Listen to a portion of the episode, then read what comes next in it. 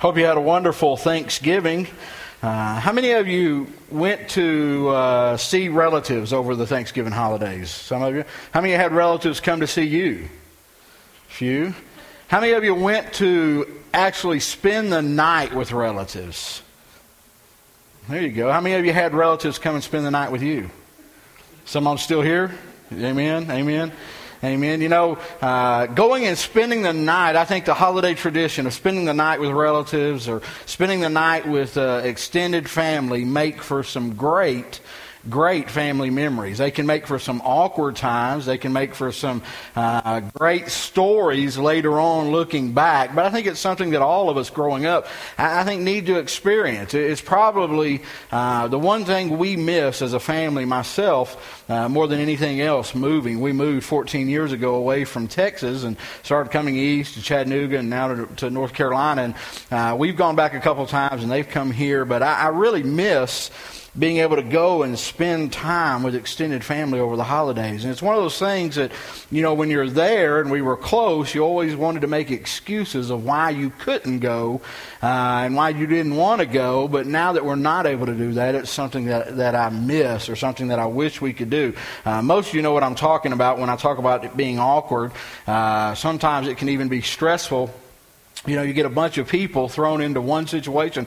Sometimes they hadn't seen each other in a whole year. You got kids at different ages. You got grandkids, and you got some people even bring their animals, and so you got animals running around, and you've got uh, people, and it just adds to the stress. And some people don't eat this, and other people eat that, and uh, you know, while you're going to it, it's stressful, but then afterwards, it can be. Uh, like I said, one of those times that you make some great memories.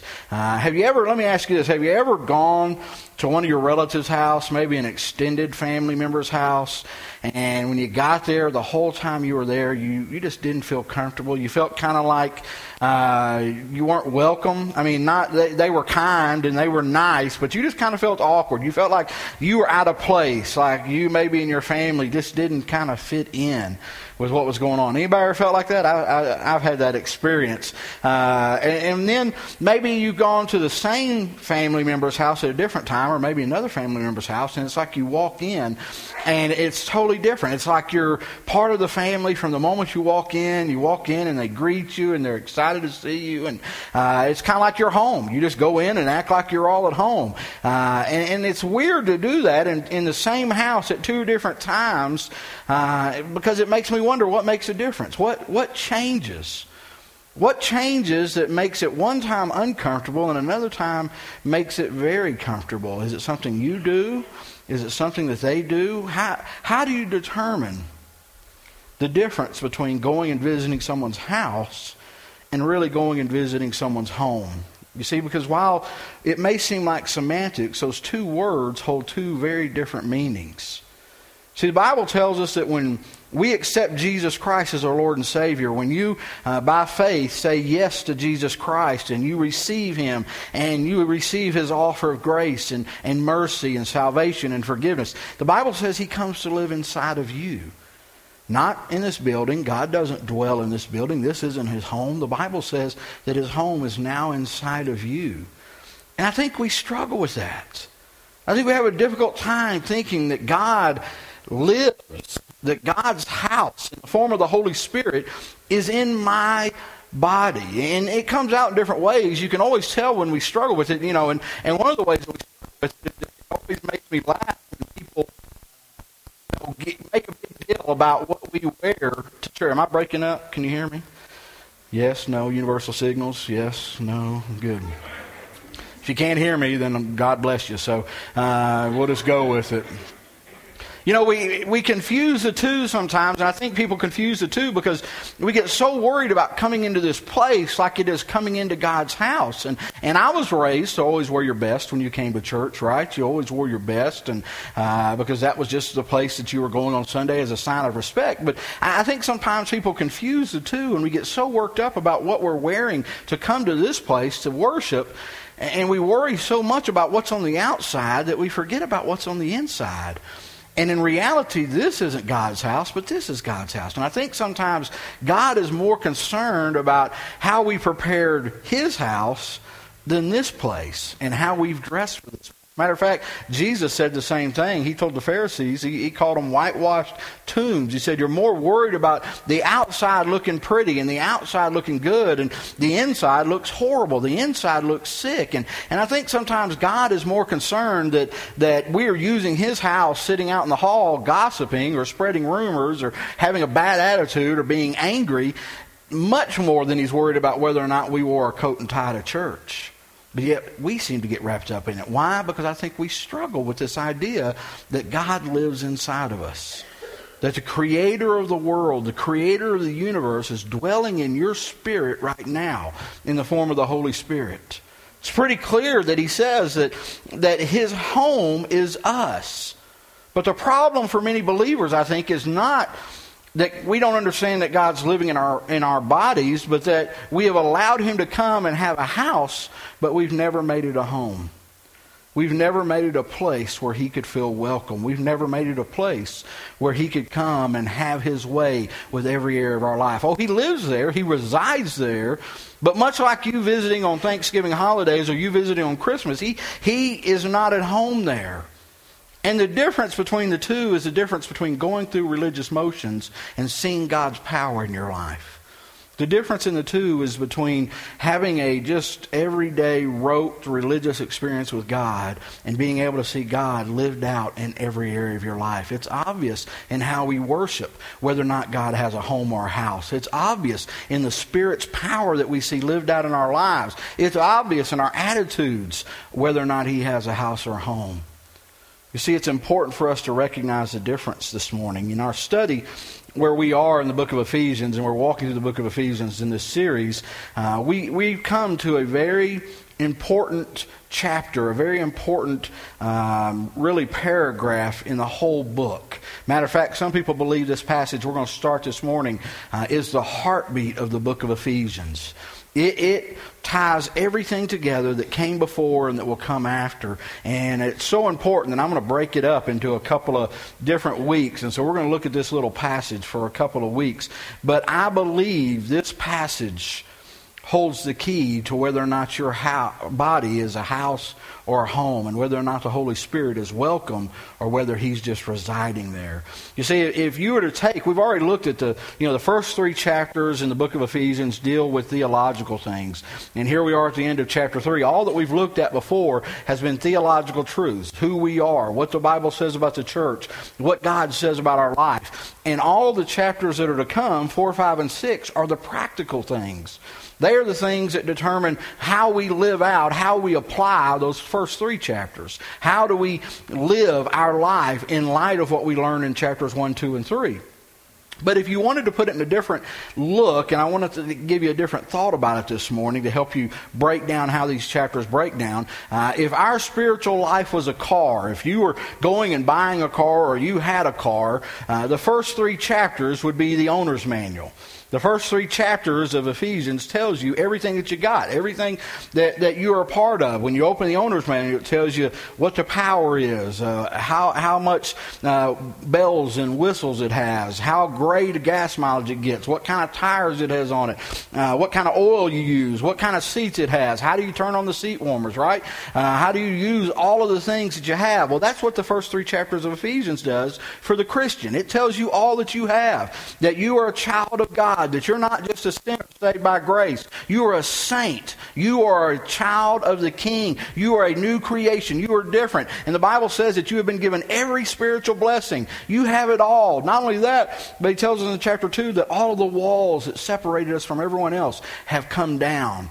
Basically, what our owner's manual tells us is that you got the top of the line model that you are a unique model, that you are a unique brand, and you individually have the best that there is to offer. That's an incredible truth if you think about it in the light of a car. And so 1, 2, and 3 is the owner's manual. Then that makes 4, 5, and 6 the maps. Four, five, and six is the GPS system. It tells you where you're going to go with what you have. How do you get there? How do you how do you go about the ways that you're going to get? You know, and if you have a GPS, it tells you where you're headed in life and, and all the things that you need to do to get there. And so, if one, two, and three is the owner's manual, and four, five, and six is the GPS or the maps, then this part, the end of chapter three, that we're going to look at, verses 14 through 21, we'll just look at three verses today. That is the power system. This this morning tells us what kind of gas it uses and how you start the car. What kind of fuel do you have to use to take the model that you've got and get it to where it's going? You see, listen to me, church. You can have the top of the line model. You can have the best car that there is. I mean, bells and whistles and seat warmers and uh, all of the things, you know, the cool cars with the in, you know, inside uh, heads up display and all of the other things that a car has. You can have all of that. And you can decide where you're going and have all of the plans laid out and all of the decisions made about all the places you'll drive and off road and shortcuts and where you're going. But if you don't have any gas, the car is useless, right? If you don't have anything to get it there, then it's not mattering where you plan on going or what kind of model you have. You see, that's what Paul is going to tell us today because in the church, I think many Christians are like that. Think we've got a top of the line model. We've got the best that there is. We've been given everything that we need to get to where we're going. The problem is we don't have any gas or we never learned how to start the car. And we talk about plans and we talk about what we want to do and we talk about where we want to go, but we never move. The churches are like a bunch of parking lots full of nice cars not going anywhere. And the difference between being a parking lot and being on the highway is the type of gas you have. And Paul is going to tell us the type of gas you have is determined by whether or not when the Holy Spirit comes into your body, when he comes into your flesh, whether he finds a house or a home.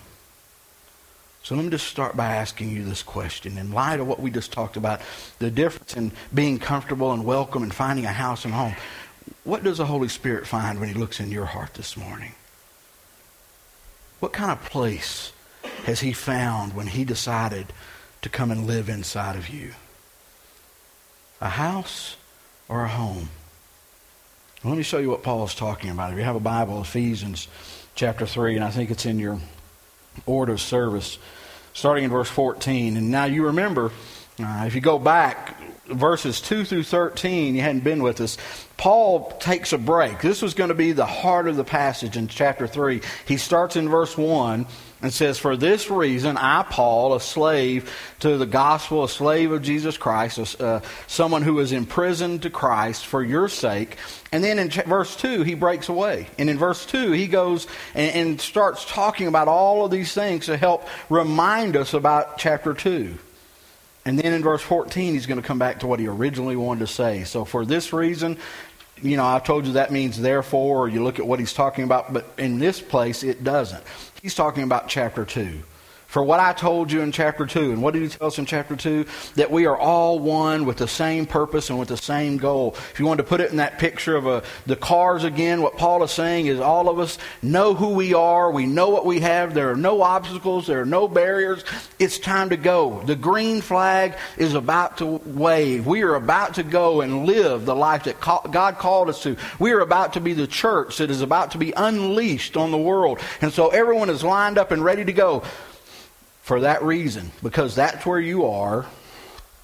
I kneel before the Father. Now, kneeling here, you know, it's not often that it talks about kneeling in prayer in the New Testament, but this is one of those places. And the emphasis is not really on kneeling. You know, kneeling is a way of submitting. And I think sometimes we get real wrapped up in the posture and not necessarily the heart. But kneeling is a way to help physically for you to say, I'm submitting. So he says, in light that you're ready and that you've got all the information you need, you've read the owner's manual, you're ready to go, I am kneeling in submission to whom? To the Father, from whom this whole family in heaven and on earth derives its name.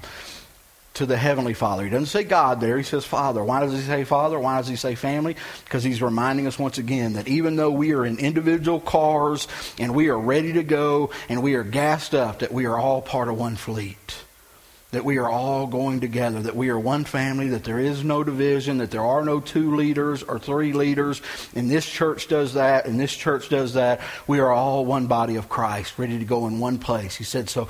So, in light of all of that, reminding you that we're all on the starting line, but this isn't a race, it's an endurance, and we're all going together. I pray.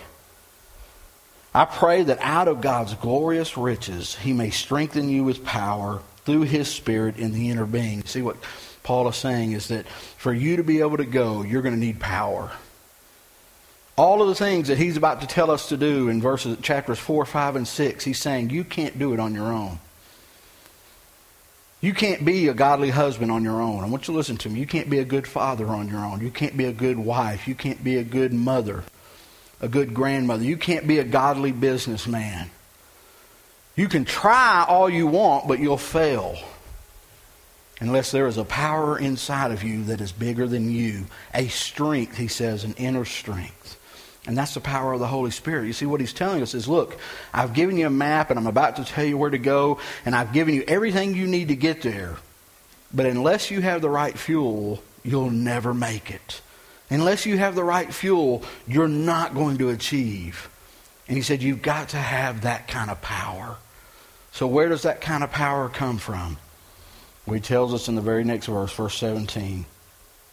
So that Christ may dwell in your hearts through faith. And there's where we get the instance of our life. Where does, where does the power come from? Where is the power unleashed? It comes from Christ, the Holy Spirit living inside of us. Now, he's not talking about conversion. You know, the Bible says that Christ comes into our heart when we get saved and he comes and lives inside of us. He's not talking about that because he, he's writing to Christians. He's talking about when Christ comes in the means of the Holy Spirit and dwells. And he uses that word dwell, and it's an interesting word. It's uh, a Greek word that is a combination of two words. It's katakoi. Uh, kata means uh, under, and oi, okoi is the way it's pronounced, means at home. And so it means under at home. And basically the translation is when he says dwell, it means make a home. So where does the power come from? Hope you're following me. I'm going around and around. Where does the power come from? You've been given everything that you've got. You've got the best car. You've got the, the top of the line model. You're unique. You can do anything, the Bible says, anywhere. I mean, you can go off road, on road, faster than anybody else, longer than anybody else. And then He's about to show us everywhere that we can go. He's going to talk about being a godly husband and being a godly wife and being a church that makes a difference in a community, being light in darkness. And so it's all laid out there. But he says, You're not going to get going until the power is in you, until you're gassed up. And where does the gas come from? It comes from you allowing the Holy Spirit to make a home in your heart. So I ask you again if you're a Christian, the Holy Spirit is living inside of you right now.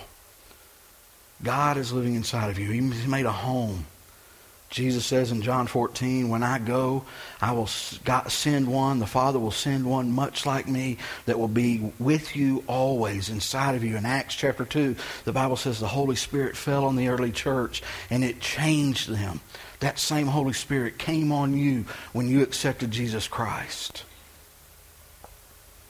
But Paul is saying there's a difference between him coming to live inside of you and him coming to dwell inside of you. There's a difference between you giving him a house and you giving him a home. And the difference is the fuel that will leave your life changed. It's the fuel that will guide you in everything that you do. So, how do you know this morning? How can you know whether or not the Holy Spirit is in your heart, dwelling, or whether or not it's just a house? Well, I'm going to give you a couple illustrations, and they're easy to think of. And matter of fact, they go back to visiting somebody, practically visiting somebody on holidays. And so some of you have been there real recently, and you could probably give better illustrations than I could. You see, what he's trying to say is that this power that comes is released when God dwells in us. So, what does it do to make a home? I'm going to give you a couple, four things I think. Uh, the difference between a house and a home. First of all, in a home, Difference between a house and a home. In a home, you know that you're welcome. You know that you're welcome. You're always invited. You don't need a special invitation to go to a home, right? I think that makes a huge difference between how we feel when we get there. If we know that no matter when we come, we're always welcome. Have you ever gone to visit somebody and you felt like uh, you were an add-on, like you were, uh, you know, a disturbance to them, like uh, you know they had you come in and you were a part of it, but you weren't really a part of it. Kind of like you were just a tag along that you kind of got in in the way. But in a home, people go out of their way to make you feel welcome. You see, when it's a home, you, you, go out of your way to make that person understand that they're always welcome, always a part, and that person feels that way. It, it, it's amazing. And you know, when you're in college, you kind of feel that way, and you struggle with that transition. Those of you that have gone off to college and you live on your own, and you come back, and the first year you come back, you kind of, it, it's still your house, you know, you kind of come in and, and you just go right in. And some of you that have college kids, you know what it's like. You come home home and, you know, they're making a sandwich and they're laying on the couch watching TV like they never left, right? Uh, my parents couldn't get it through their head. We had huge disputes, and some of you probably did, you know, because I came home and I'd been at college and my dad came in and said, you know, I expect you in at 11 o'clock. And I said, Dad, I don't have curfew. I'm in college, right? Mom came in and said, Listen, while you're here, you need to clean the kitchen, and then I need you to take out the trash in the bathroom. And I was like, Time out. I don't do chores anymore. And she said, As long as this is your home, you do things. And then what happens the longer you're away at college? All of a sudden, it's not the same. You come back that second year, and all of a sudden, instead of just using your key, which they probably took away from you between two and three years, uh, instead of you, you knock on the door. It's your house, but you knock on the door. Why? Because something has changed. You see, I think we do the same thing in our hearts. Even those of us that have welcomed the Holy Spirit in and, and we were excited about Him coming and excited about what He brought and excited, somewhere along the way we changed. And while we may talk about Him being welcome, the question is does He feel at home? Does He feel like He's a burden? Does He feel like He's imposing on you? You ever been visiting at somebody's house and you felt like you were on the outside with everything else that was going on? They had their inside jokes and their inside things, and, and you were kind of over here. I wonder if we don't do that to the Holy Spirit. Paul says in Ephesians 4 don't grieve the Holy Spirit, don't hurt his heart. I think sometimes we ask him to come and, and be at home, and all of a sudden he finds himself on the outside looking in, ignored acting like we don't want him there. See, the difference between a home and a house is in a home, you're always welcomed. You always feel. You don't need an invitation. You're always invited. The second difference is in a home, you know that they always have a place for you. You know they always have a place for you, right? They're excited you're there. They have prepared for you to come. And, and, you know that when you get there, it's not going to be a matter of you fighting the two cousins to see where you're going to sleep, right? You ever gone to visit somebody and you're staying there and, and you come in with your luggage and you kind of look around and, and no one tells you what to do with it, so you kind of set it down and you kind of go through the whole thing and, and you've eaten, you've done some things, and it starts to get later and all of a sudden they kind of look at you and go, oh, yeah, you're staying here, right? And they go get a pillow and maybe a blanket and go, here.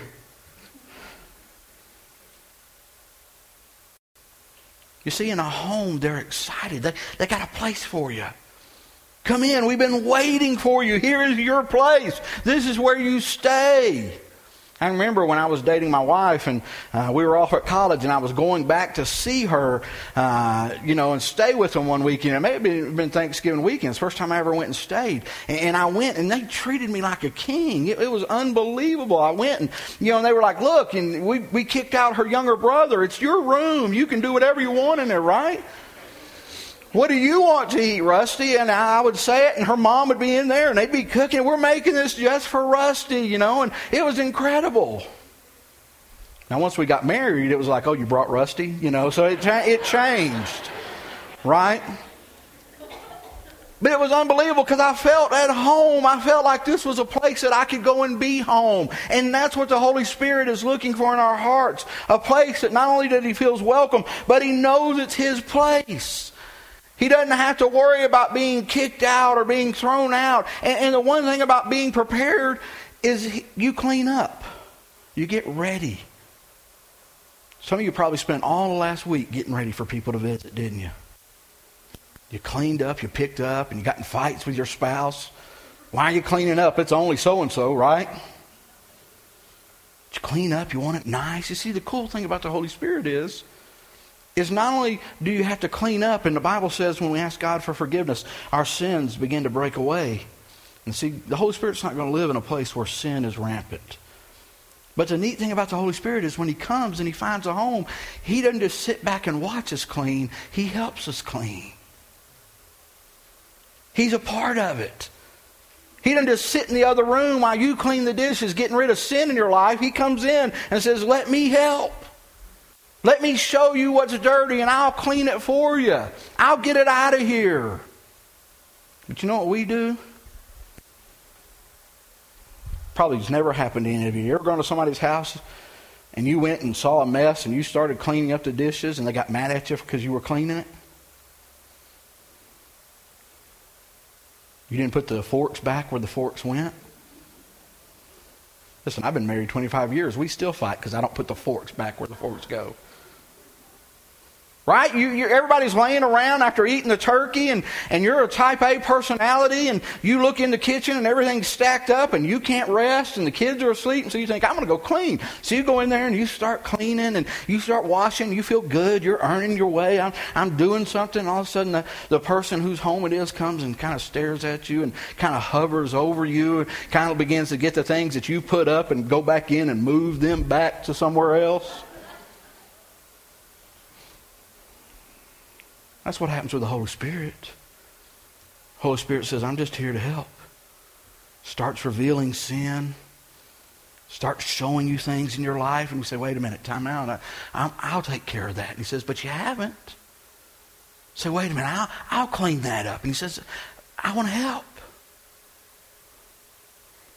See, the difference between a house and a home is in a home, they're ready for you. In a home, they let you play a part. I think sometimes we grieve the Holy Spirit because we don't make him feel welcome and also because we don't let him be a part of what's going on. The third thing, difference between a home and a house, is in a home you have full access. See, in a home, you can, you can go in and do whatever you want. Have you ever walked in somebody's house that you're staying with? This may happen this week. And it looks like nobody's watching the TV, so you go down and you reach for the remote and about 10 people get mad because you were going to change the channel? You ever go to somebody's house that you're staying with and open the fridge? And you can tell somebody got mad because you looked in the fridge? Right? Or what about that one room when you're staying with somebody and they've got it locked off? And it's like you start going to it and they kind of You know what I'm talking about. Some of you got that room. If you came to my house, it's my son's room, and I'm not hiding anything. I just don't want you to get killed going in there, and so we we block it off. Do you know what I'm talking about? You go in that, are you go in that one room and there's the couch and the chair that nobody sits in because nobody's allowed to sit in it, right? And all the stuff on the wall, those are things that you're not supposed to touch. You go in there and start going, hey, this is cool, what's that? And, and they jump, hey, whoa, whoa, whoa, That's what we do with the Holy Spirit. So we open the door and say, Look, it's all yours. You're welcome. Come on in. Just don't go over here. Just this part of my life is not for you to come in. You can have all the Monday through Friday, but the Friday and Saturday and, Saturday night, I'm gonna we're gonna lock that door off. What I look at on the computer, what I watch on TV, what, what uh, some of that anger or bitterness that I've been holding on to a while, you, you just leave that on the shelf. Everything else you can have, but you leave it on the shelf. Listen, that's not a home, that's a house. And after a while of those things being locked up, he's going to stop trying to get in there. And that one locked up room becomes two locked up rooms, and that no no wall and those chairs and couches become a place that takes over the whole house. And instead of a vibrant home, you've got a museum. That's what happens in churches. See, a home is a place that's open to anybody. Anybody can come. You can sit where you want. You have free reign. See, home is inviting, it's welcoming. You're part of the family. There's no closed doors. At a home, you feel like you've gotten home. In a house, you feel like you're visiting. Welcoming, inviting, open access. And the last thing that I want you to think about is in a home, you are included in everything. In a home, you are made to be a part. What does that mean? That means there is nothing that you should ever feel left out of. I can remember when my dad got remarried to my stepmom, who is my stepmom now, and uh, they got remarried. I'd already was married when they got married, and they moved into my stepmother's house. And that wasn't home to me. I, I didn't grow up in that house. I'd visited that house before, and, and I love my stepmother. And my stepmother, weird relationship that uh, she was my mom's roommate in college, and, and her ex husband was my dad's roommate. And they, they uh, when I was born, uh, my stepmother was the first one to ever hold me besides my mother. She was there in the room with my mother when I was born. And so all my baby pictures were with my stepmother. So I love my stepmother to death. And my, my stepsisters, uh, they're like sisters. I played with them little bitty all the way up. But the first Christmas we had, after they had gotten remarried, we went to that house, and Kim and I went, and my brothers and sister came. And my stepmother and my stepsisters had all of these traditions that they had done. All of these things that they had done growing up at Christmas. And so they continued those things. Special little gifts and inside jokes. And, and, and it, we, my brothers and my wife, and we kind of sat in another room and just kind of watched while they did all that.